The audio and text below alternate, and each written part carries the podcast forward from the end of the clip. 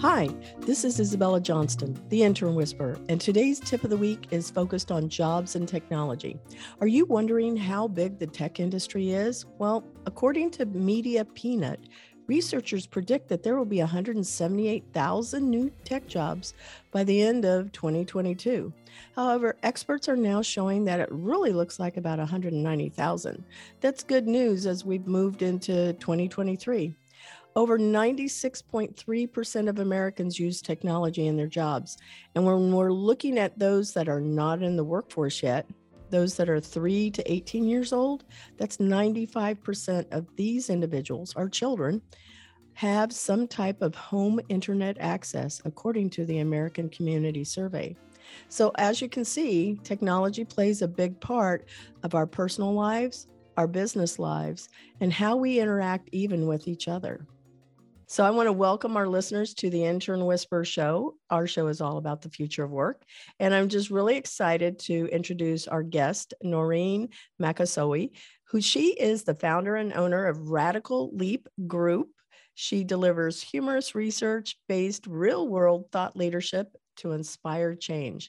And she covers a lot of topics related to strategy, business technology, gender equity, inclusion, investment readiness, peak performance, leadership, entrepreneurship, and faith. I love all those topics. So, welcome to the show, Noreen. Thank you, Isabella. It's a pleasure to be here with you today.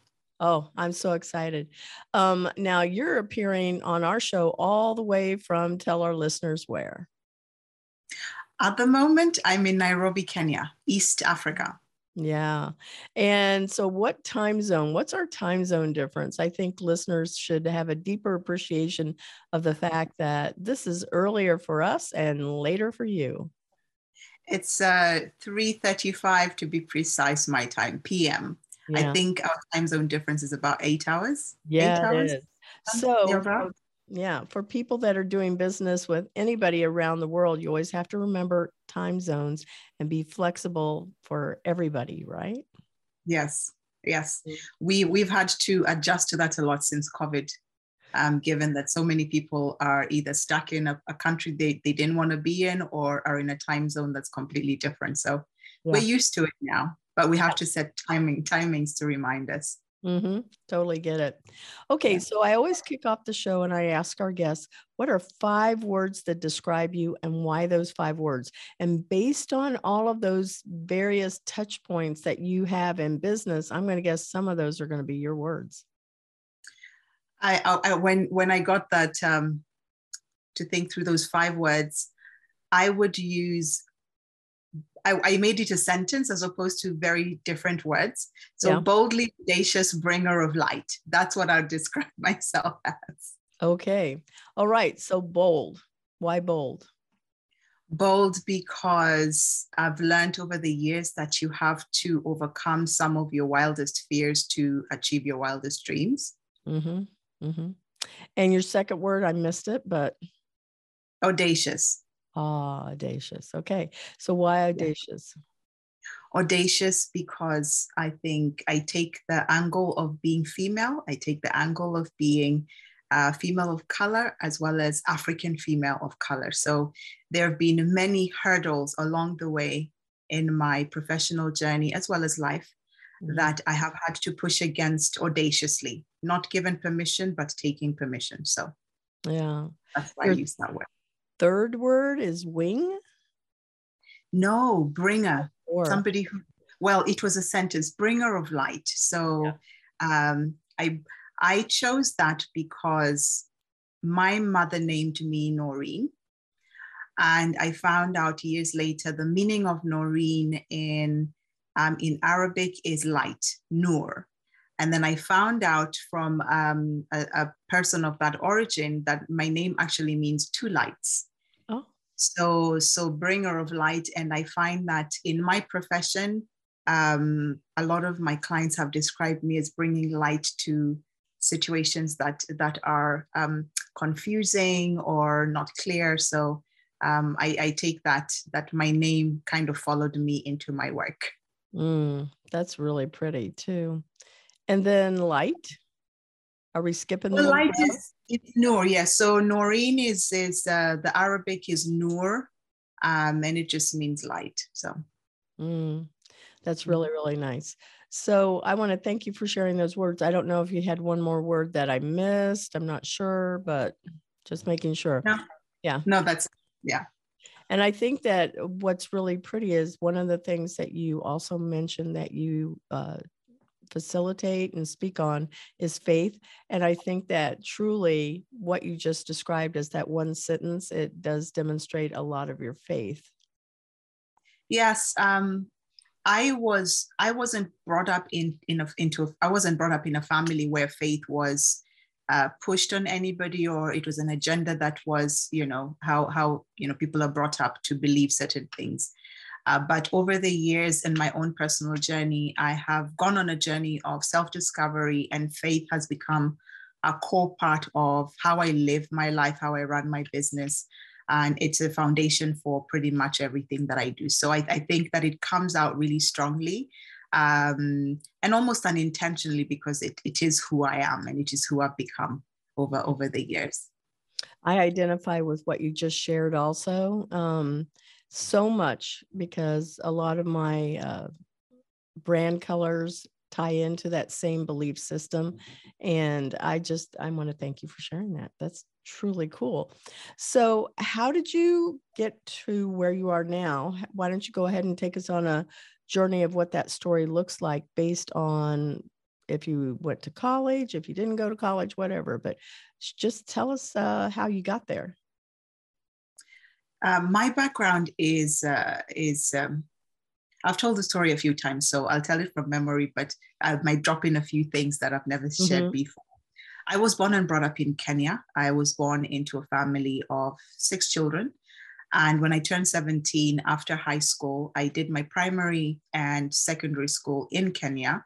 Uh, when I when I graduated high school, I moved to migrated to the United Kingdom to study, and I migrated to study specifically information technology because at the time that was all the rage. And um, my father did think that the future of the world was in information technology. So uh, I moved to the UK, studied, uh, enrolled in an information technology course, and my uh, my degree was in information systems and management.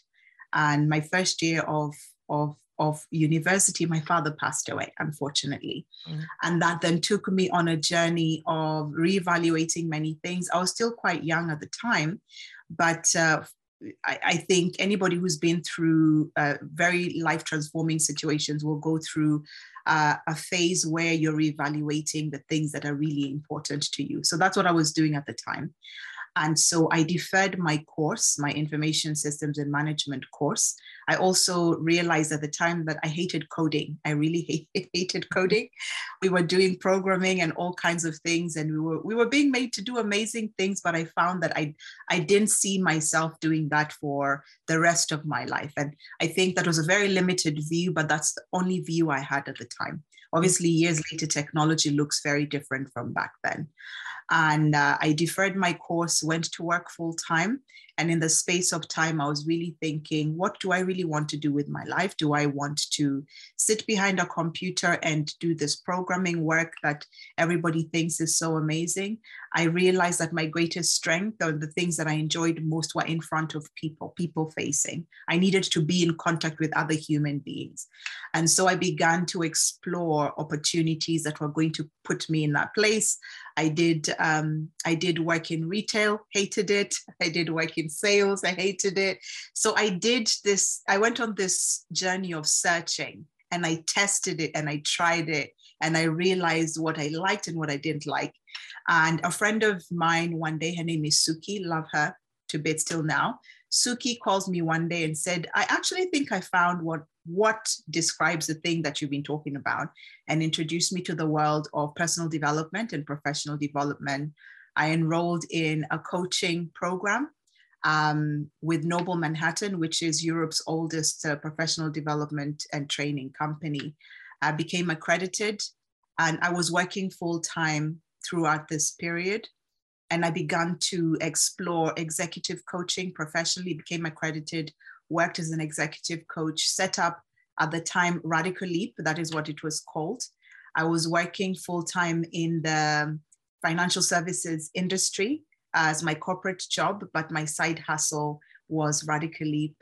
And uh, in, in the process of working within this uh, investment bank in the financial services industry, I was learning a lot. I was learning a lot about leadership and communication and strategy.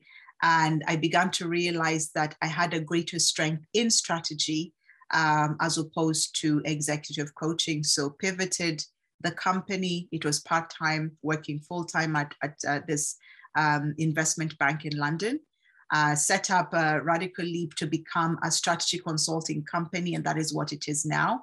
It has evolved from Radical Leap to the Radical Leap company, and now it is the Radical Leap Group. So my journey has been quite evolutionary. It has changed a lot.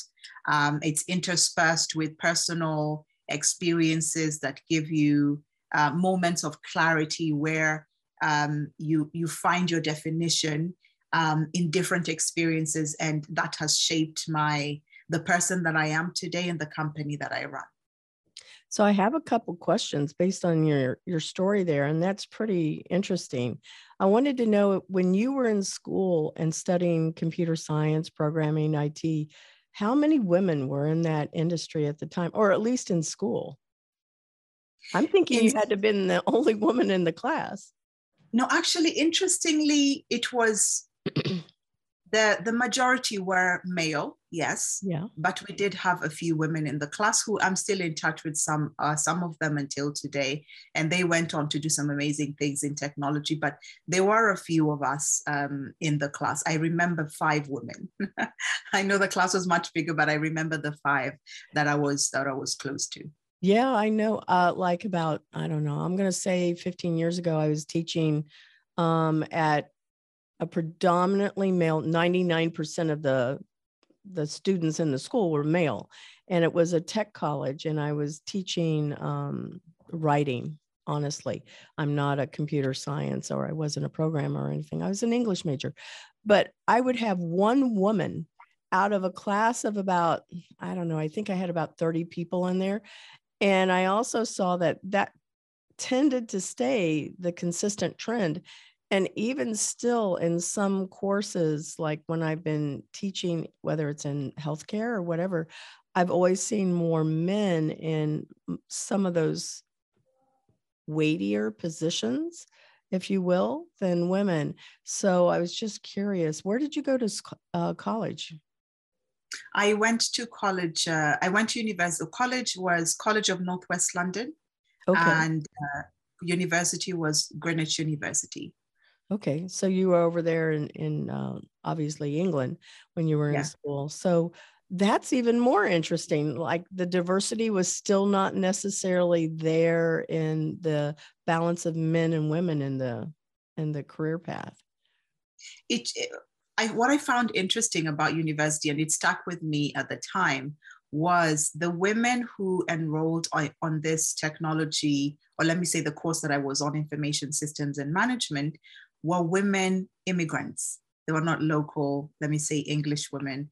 There were women from other countries. We had a young a lady from Egypt.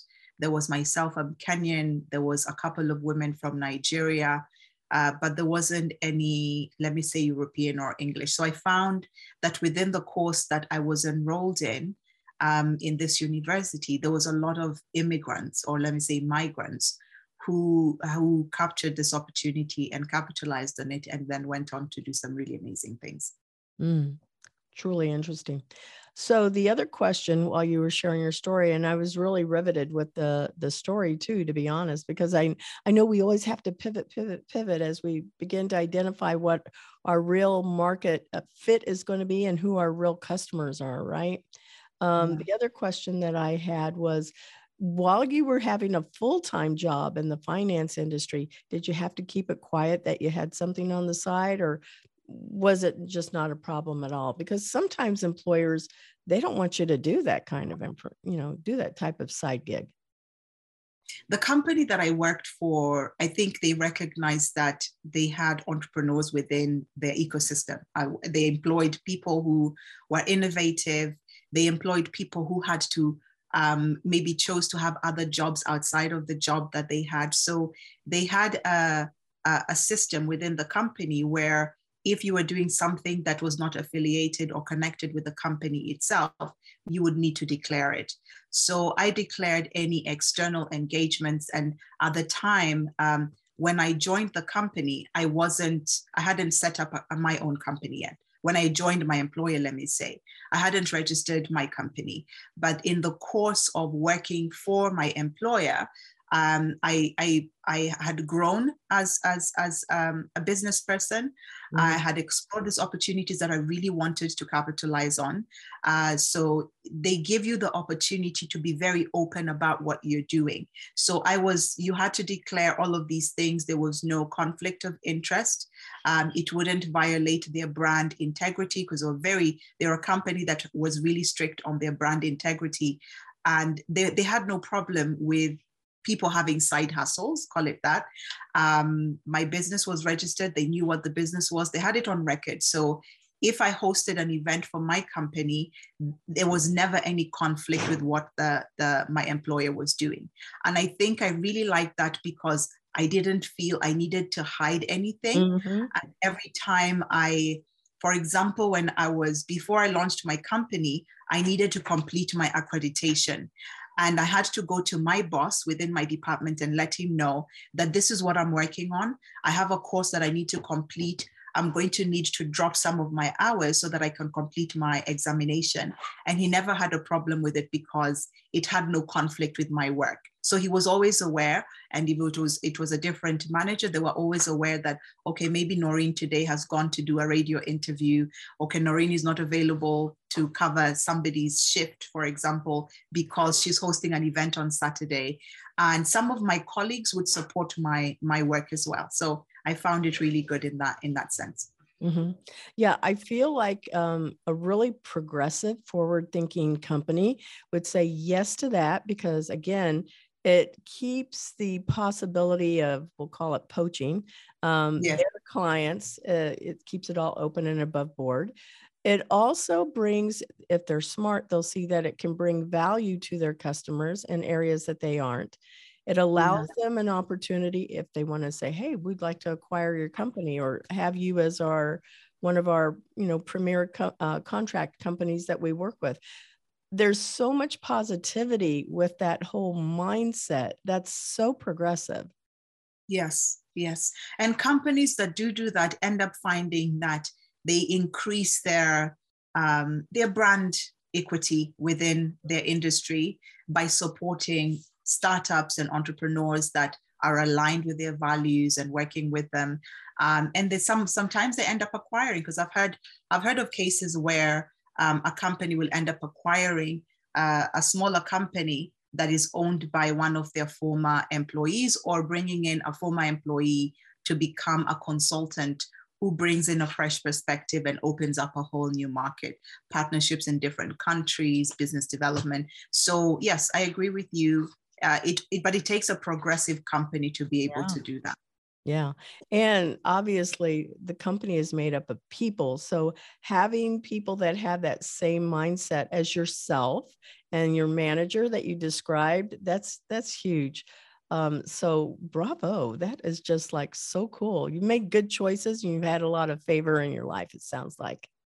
Yes, I, I, I will not uh, deny that with that with the area of being employed as well as setting up my company. I feel like I, I was favored during that period. Mm-hmm. And it really helped me because my full-time job financed my, my education and it also financed the, the startup cost of setting up the consultancy. Yeah, absolutely. Absolutely. Yeah. So then based on this is a really nice segue. What is your definition of diversity, equity, and inclusion? And you really laid it out so that it it's so nice and clear based on previous employers and just, you know, how you have been embraced by your community?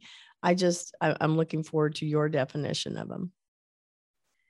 So my my definition of diversity uh, and inclusion. So I, I they tend to be used together in sentences, but they mean different things.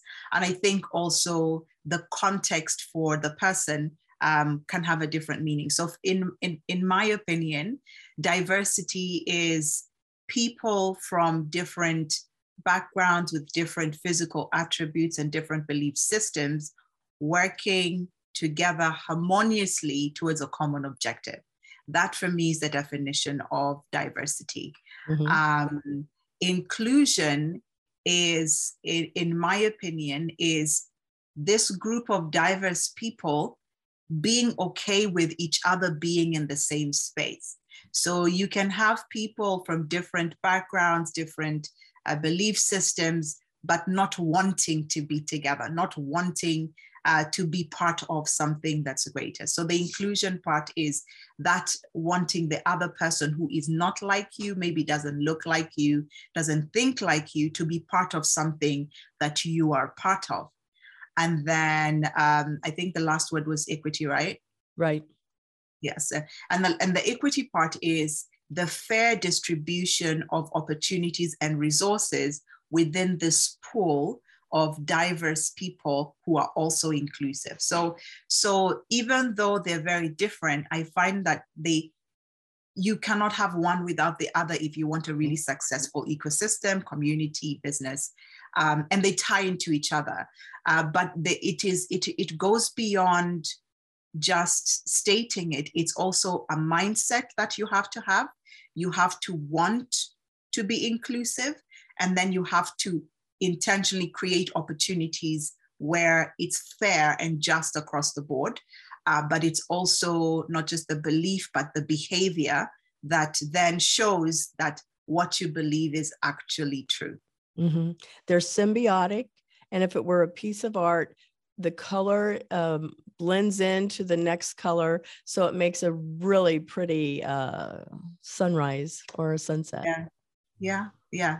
It's, it's, it's, it's, I think it's one of those, it's one of those conversations that over the years seems to, even though it has gained a lot of popularity and traction, somehow um, a lot of companies are still not able to nail the inclusion part and and the equity part. So there's diversity. Say, yeah, we have ticked all the boxes. We have um, female. We have a different gender. We have a different nationality.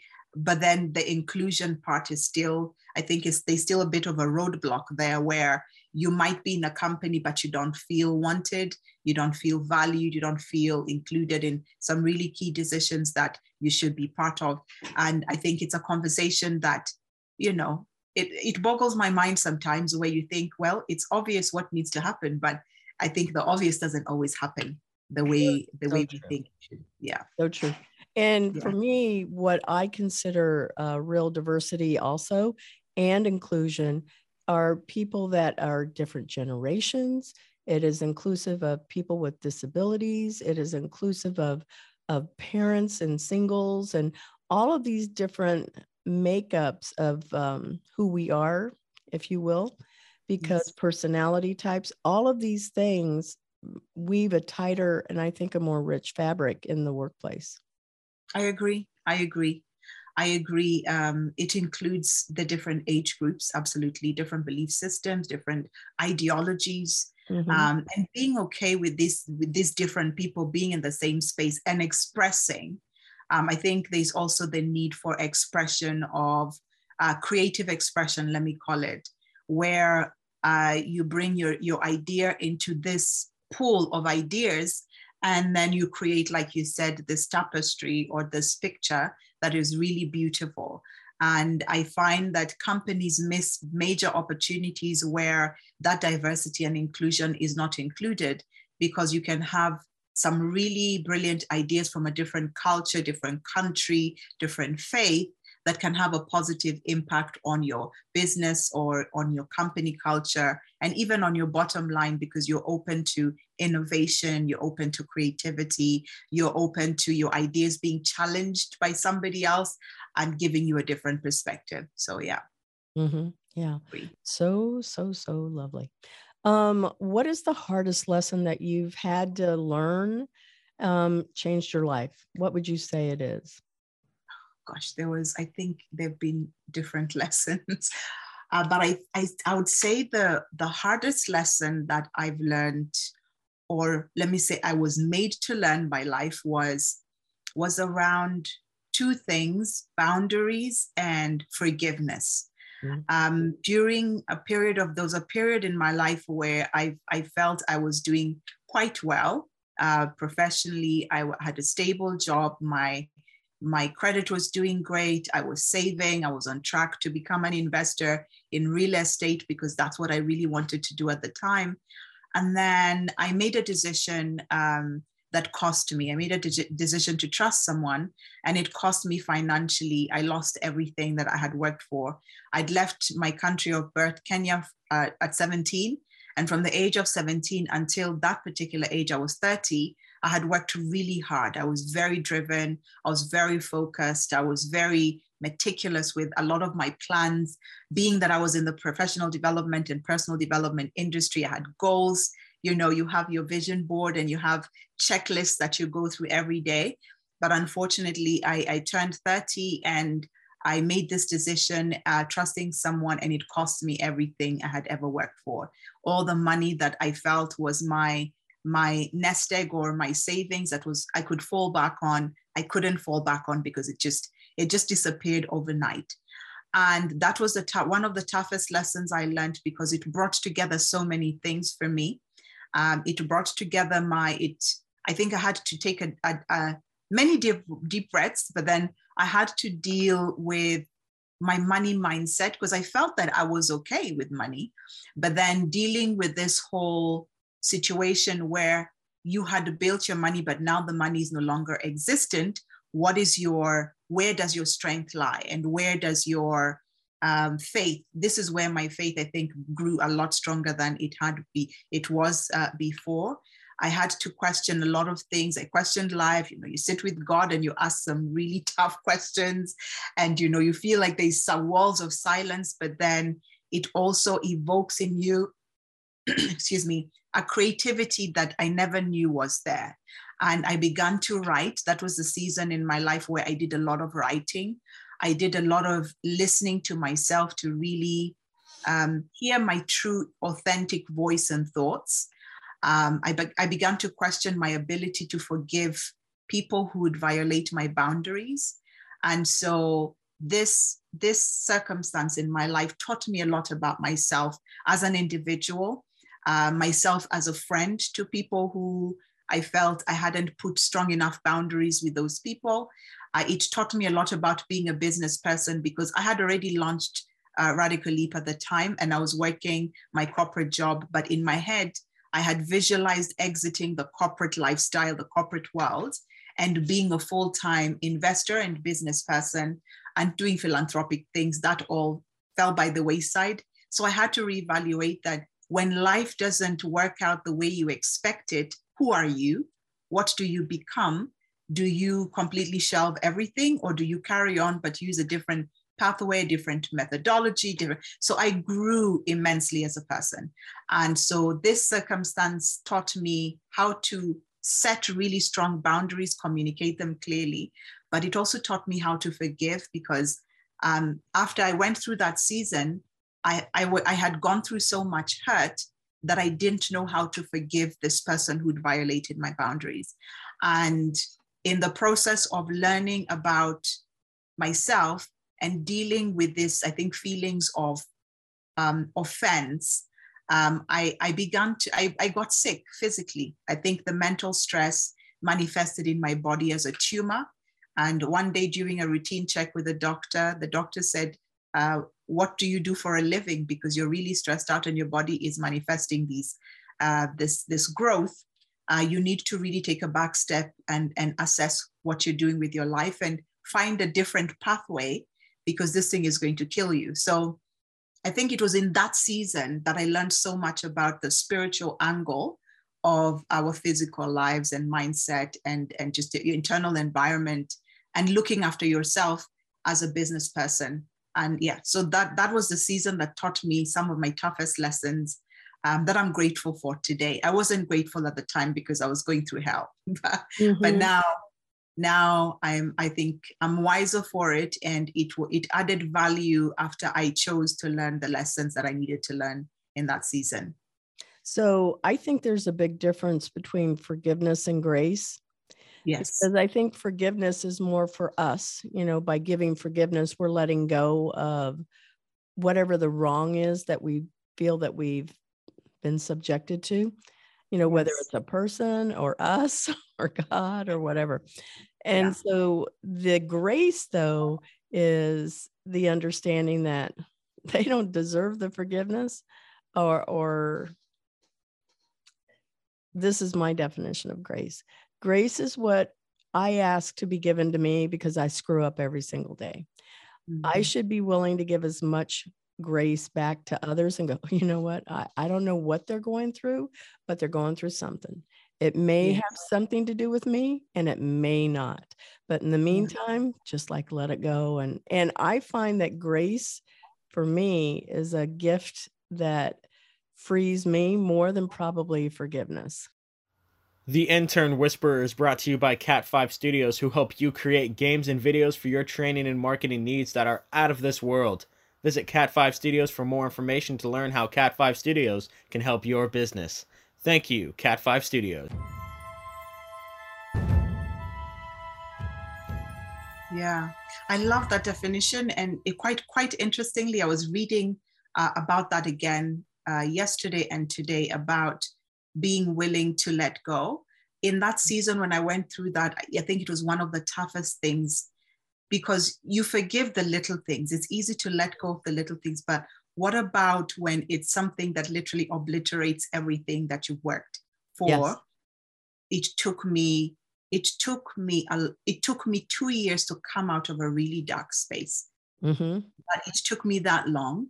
But it also, it also brought me to a place where, like you have, you have so descri- described so well, where you you give the other person the grace to go through whatever they're going through, even though whatever they're going through collided with your life in a way that completely shifted the trajectory of your life. Mm-hmm. But you still need to forgive and give grace. And I think those were really tough lessons for me.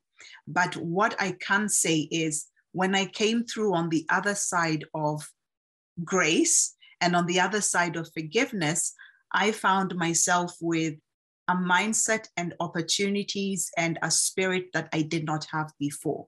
Yes. It was, it builds your resilience, it builds your, I became so creative. And this is also the season where, because I was so conflicted, I needed silence. And I spent a lot of time in silence. Um, I had a television in my house. I think one day I just woke up and said, no, this television doesn't belong here. Whatever reason, I think I was, I was going through a moment. And I carried my television and I put it in the skip, in the skip outside the building. My friends were like, why didn't you just sell it? I said, I wasn't thinking of selling anything. Mm-hmm. I just needed silence. And in that silence, I began to write. And I wrote and wrote and wrote. And you're thinking and writing and thinking and writing. And that is where programs that I now use for my work, some of the programs were birthed out of that. A money mindset program was birthed out of that um, frameworks for consulting were birthed out of that moment of silence, which may may ne- I'm not saying it wouldn't have, but may never have happened if I wasn't in that space of seeking um, answers or seeking resolutions or solutions to what I was going through. So so yes, it was a really tough season and lessons to go through. But I look back now and that season made me, as mm. opposed to broke me. Mm. That was really beautiful. Thank you for sharing that too. I know our listeners, it's going to resonate with some of them and they're going to go, "Oh my gosh, I I just totally get what it is that she just said. That sounds like exactly my walk." So, thank you. And I hope I hope so. I hope somebody's listening and they know that it gets better. It gets better. It doesn't always feel that way, but it gets better eventually. Mm-hmm. So, what are you most grateful for? what am I most grateful for? Um, I thought about actually I, this this I think our conversation today is very is very timely because these are some of the thoughts that I was thinking um, today. What what I'm most grateful for today, as well as obviously family and just being healthy, um, is I think what I felt today about gratitude was the freedom to have creative expression of the different areas of my life. So to be able to express myself creatively in my work, to be able to express myself creatively in in different things that I enjoy doing. And I think that there were seasons in my life where I didn't feel I was able to express myself creatively because with that creative expression, then you can express your love to your family uh, without harboring any resentment or to friends or to people who've hurt you. I'm able to express myself in writing more because you know the mental block on writing came off. I am able to be creative in my work. I am able to express myself in my faith.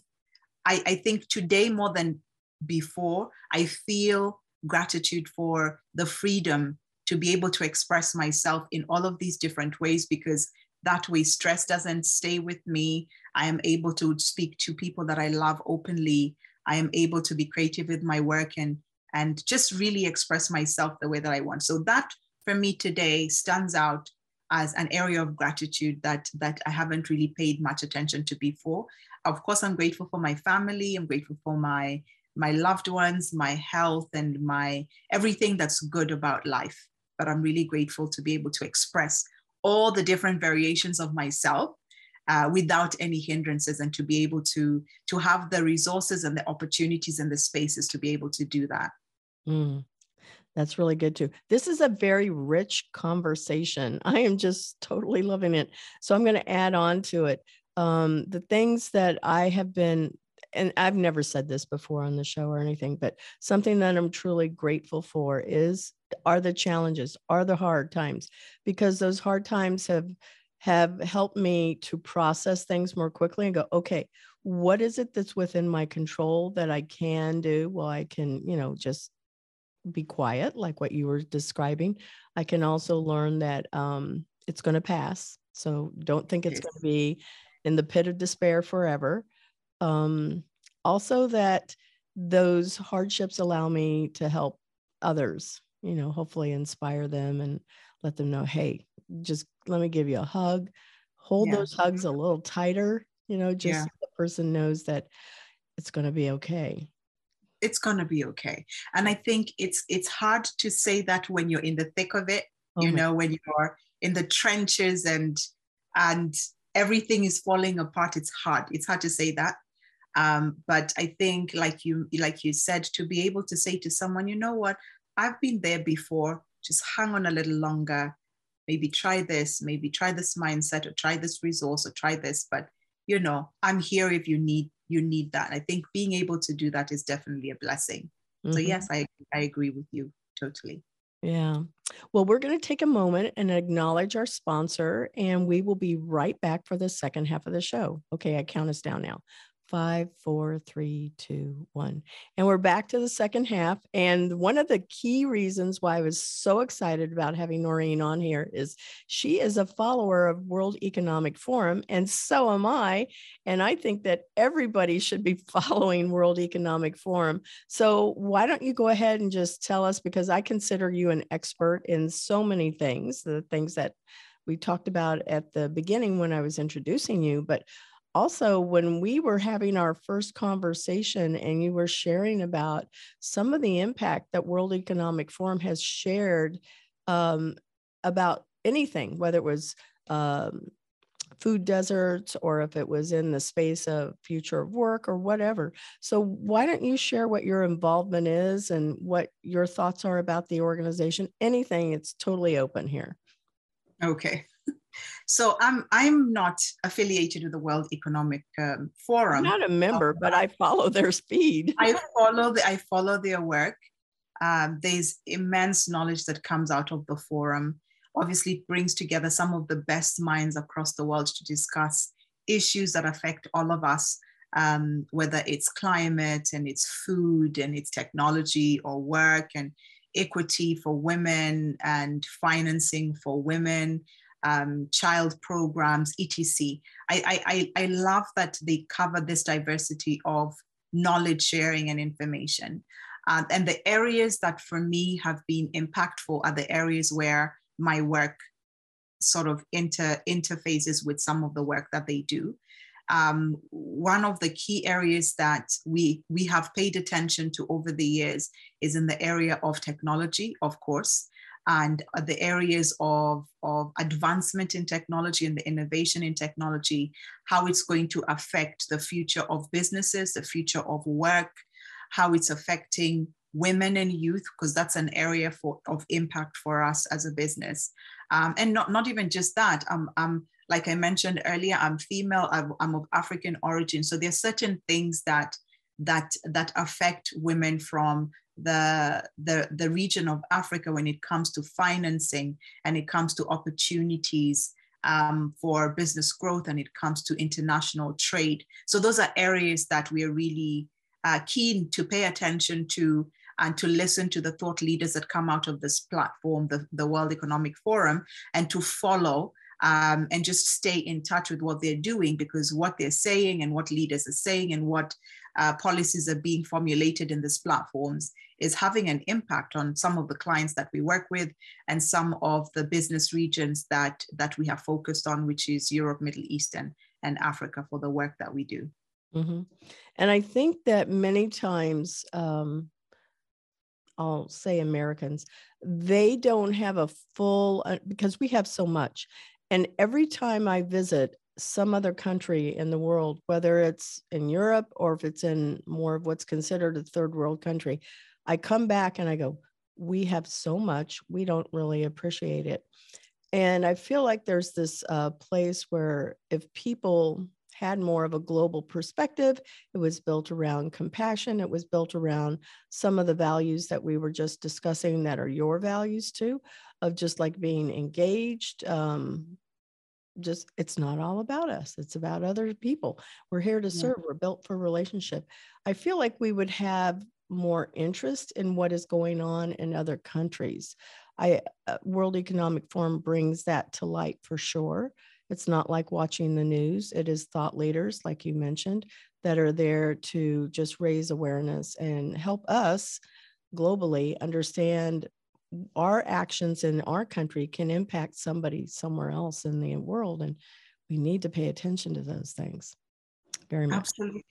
Absolutely. Yeah. i was watching uh, i was watching the news uh, i think it was last month but this obviously this topic of of climate change is a big topic across the globe at the moment.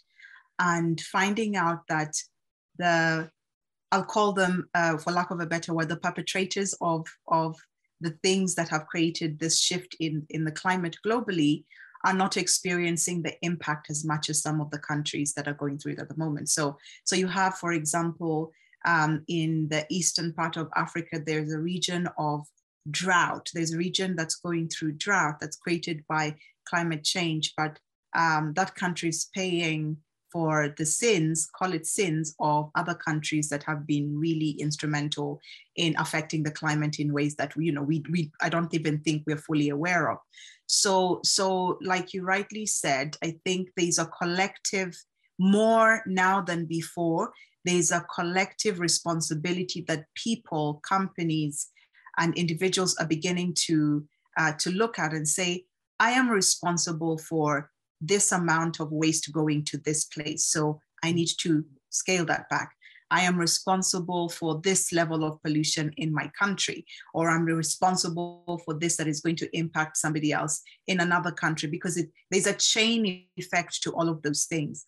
Um, I think one of the one of the industries that's really, really speaking more about it now than before is the fashion industry, where the amount of clothes that are manufactured are now ending up in landfills, not in the countries where they're manufactured, somewhere else. And then that country is having to deal with pollution and having to deal with um, effects to their, their food systems and etc. So there's a collective responsibility that we all must, ideally, must really pay attention to. And if we don't pay attention to it early enough, it's going to catch up at some point. Mm-hmm. So, so this this this this appreciation of being blessed in whatever whatever ecosystem or country we're in uh, we acknowledge it but then we also think that our actions are going to have an impact on somebody who is millions of miles away across seas even. Uh, and it catches up because it's catching up with all of us now. Uh, things that we told we we knew maybe we could have paid attention to, but now we're having to deal with cleaning up the messes and and uh, formulating policies that are going to change those things, mm-hmm. hopefully mm-hmm. in, in, good time. Mm-hmm. You're so yeah. right. So we touched on this at the beginning of the show when we were talking about time zones, remote, blended, on-site, flexible work. I mean, we're all doing it now, and we didn't ever think that it would get to this place. I think we live in sometimes cocoons until something happens, COVID or drought yeah. or whatever. Pick something, hurricanes. That's what we've experienced, flooding. Um, so, what do you think in 2030 it might be like? I, I don't think remote's going to go away. That'll stay. I think it's going to be more of um, a virtual reality experience as we're moving closer and closer to those types of uh, opportunities. What about you? What are your thoughts? There's no right or wrong answer, so it's opinion.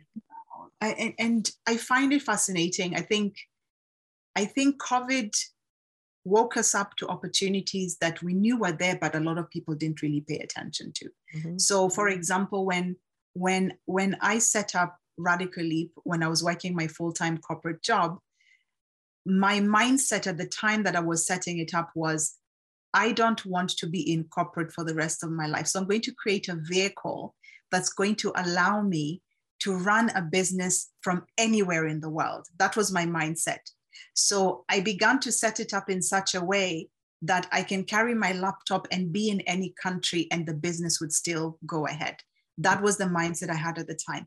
That was long before work from anywhere became a thing, long before the digital nomad uh, hashtag became a thing. It, it was for me just freedom. I wanted freedom from being tied to one physical location and not being able to do anything outside of that location.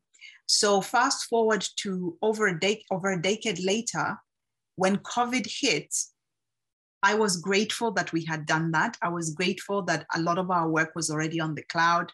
I was grateful that we were using a lot of templates and and just our business was able to survive whatever COVID created. But what it also showed was that mindset is something that I know a lot of other people had, but now it became more widespread. And what COVID did, because it lasted about two years or, or you know, or just over, it mm-hmm. lasted long enough for behaviors to change. It lasted long enough, not just mindset, but actual behaviors, because when companies locked down and countries locked their borders, our behaviors changed, our shopping changed, how we interacted with each other changed. And people began to see a different way of life that, oh, I can actually live like this and actually enjoy it. I don't have to be in a physical office. I can talk to my colleague on the phone and have my child or my husband or you know your partner in the next room. And there was there was value. They saw value in those experiences. And like you rightly said, I don't see in 2030 the hybrid model going anywhere. I see a, a, a mindset shift, global mindset shift in economies where governments are going to have to contend with the fact that people will not change their behavior because they like where they are. They will not change how they shop. They will not change how they interact. They will, they're willing to compromise and give a little of what they had before, but now they're willing to uh, they will do that in exchange for something that they want. And I think where we've also come to is a place where we people are wanting more control of how they experience the world, how they experience life, how they travel, how they see family, how they spend time with their kids, how education happens. Because I think education was one of the sectors that really saw a, a major shift, um, where parents realized that I can educate my child at home and we'll be okay. And that has, has, has created a whole ecosystem of homeschooling that we never saw or never thought was going to happen before. So by 2030, in my opinion, I see a, a complete shift in how globally we run businesses.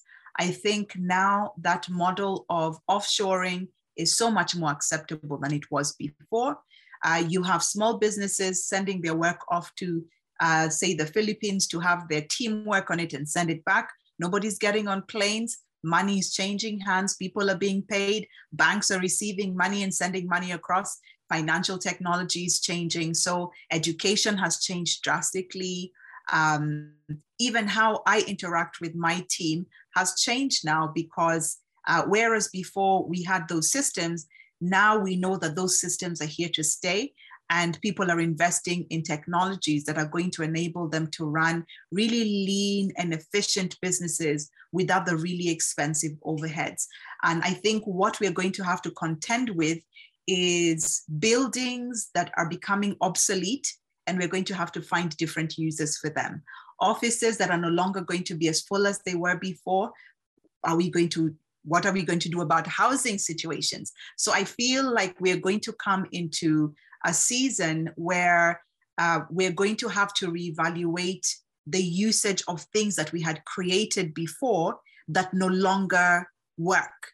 So you have offices that, uh, for example, in, in Kenya at the moment, I'm in Nairobi, there is so many empty buildings that were offices. Nobody wants to be in an office full time. So people are wanting that I want to be in an office just for a few hours today because I have meetings and then I'm going home to my kids. And you have this whole real estate shift that we're going to have to contend with and um, and other things, other industries as well. So I think we are coming into an age of innovation where create creatively we're going to have to solve problems that did not exist before, and we're going to have to use the resources we have uh, without having to tap into other resources to solve some of those challenges that we're seeing created by uh, the shift in mindset and the shift in behaviors um, and the global shift in, in, in what the future of work looks like. Mm. Yeah, I've seen some uh, real estate, like we'll call them high rises, where half of the building is made up of um, apartments, and then the bottom floor and maybe the first, I don't know, up to maybe four floors are offices. So it's a hybrid blend. I've seen a lot of this in some of the more high density populated cities in the United States, where it's a blend of a work life. Um, you can go in and then you don't even have to drive, of course. But if you need that separation, because different people like different types of uh, work environments, it does allow you to go to it. And I agree, yes, it's going to be offices are going to be more of community gathering places where people can go to hang out and you know interact with each other but it can or brainstorm or whatever eh, obviously conference rooms but it's also going to be a place where um, some businesses are going to you, you, have to go in you know obviously okay. hospitals right and sometimes yeah. uh, you know anything that's always a hands-on type of an environment like I want the guy that's replacing br- brakes to work on brakes, you know, so yeah. I know that he's he knows how to replace brakes. Uh, even if it was a virtual reality, I'm going, I don't know, I still want to know he's touched a car. you know, there's a certain level of uh, comfort there, you know. Yes, yes, yeah. You know, absolutely. I, there, there is there. I think there is across industries we're redefining what works work looks like yeah. And I think with the re- redefinition of what work, work what work looks like, there's also a reviewing of policies. If those policies that we have support what work is going to look like, if the laws support and if technology support, and now there's there's a lot of innovation and development of new solutions that did not exist before. Uh, but yeah, I think I think human behavior is going to determine the future of work. Yep, it sure will. So, what is your best mentoring advice that you want to share with our listeners? We're going to kind of have to skip a couple questions here. Um, what is it that you would, it's either advice that you want to pass on to others, advice that you've received that you think is still, you know, worthy, but what is the best mentoring advice that you think everybody could benefit from? Because mentoring is quite broad. Um, so, yeah. sorry, just clarify it a bit for me. So, in terms of mentoring, what do you mean mentoring in the area of work or mentoring just work. generally yeah just okay work. yeah okay so in the in the area of um, of work i feel i've been a mentor for a number of businesses i've mentored tech startups in different uh, countries and uh, i think what i'd say is mentoring works i think that's that's the the the one thing that I want to highlight is mentoring does work when somebody is willing to open up their experience, they're willing to open up their mind, they're willing to open up their database of of, of information as well as uh, networks, and then share that with somebody who is walking a path that you've already walked. I think that is something that is really um, really powerful. It does work. I also feel like it's something collectively, globally, if each person mentors one person, I think will make a lot more headway than if one person is mentoring 20 people at a time. So I mm. think there's a responsibility. Somebody said it so aptly on, on, a, on a panel that I was on last month, where she says that a time comes in our lives where the the next place for you to go or the highest place for you to go is to reach back out to somebody and pull them to where you have you have reached. That is what being blessed and really being impactful looks like. So the one mentoring thing i would say is that one it does work. And and in addition to that one is that we can all mentor someone. Mm-hmm, mm-hmm. That is very, very true. So, what is the best way that people can contact you that you would like them to reach out? We usually share a website and then we also share your LinkedIn profile. But is there any anything else you'd like our listeners to know? Um, they can reach me if anybody's interested in connecting. You can reach me noreenmakosewe.com. That's my personal website, or our company website is radicalleap.com. Um, but yeah, that's um, and I'm also on different social networks, LinkedIn, Instagram, Twitter. I'm open to connecting in those on those platforms. Very good. Well, I'm adding that to the uh, notes so that it gets on the contact card for sure. Well, I want to thank you for being a guest on the show. This has been delightful. And um, you know that we're going to be, just so our listeners know, this show is airing in 2023. It's going to be one of our top three shows that airs in the beginning of the year. So um, I'm very excited about you opening up 2023 and enlightening just so many lives. Oh, you're muted. Sorry. Um, that's amazing. Uh, congratulations on the launch of your show in 2023. And I look forward to watching. I've been watching some of the ones that you already have on YouTube.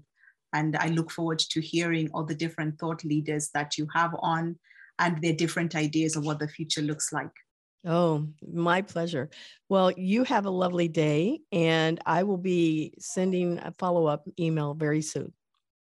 Thank you so much, uh, Isabella. I'm honored to have been uh, able to come on your show and to just share thoughts and to have this discourse. Um, I've, I've also learned a few things uh, and I'm really appreciative of you having me on your show. Thank you. My pleasure. We want to thank our sponsor, Cat5 Studios, and thank our production team, Josue Gonzalez, Gio Vargas, Dina Burks, and Lester Eccles.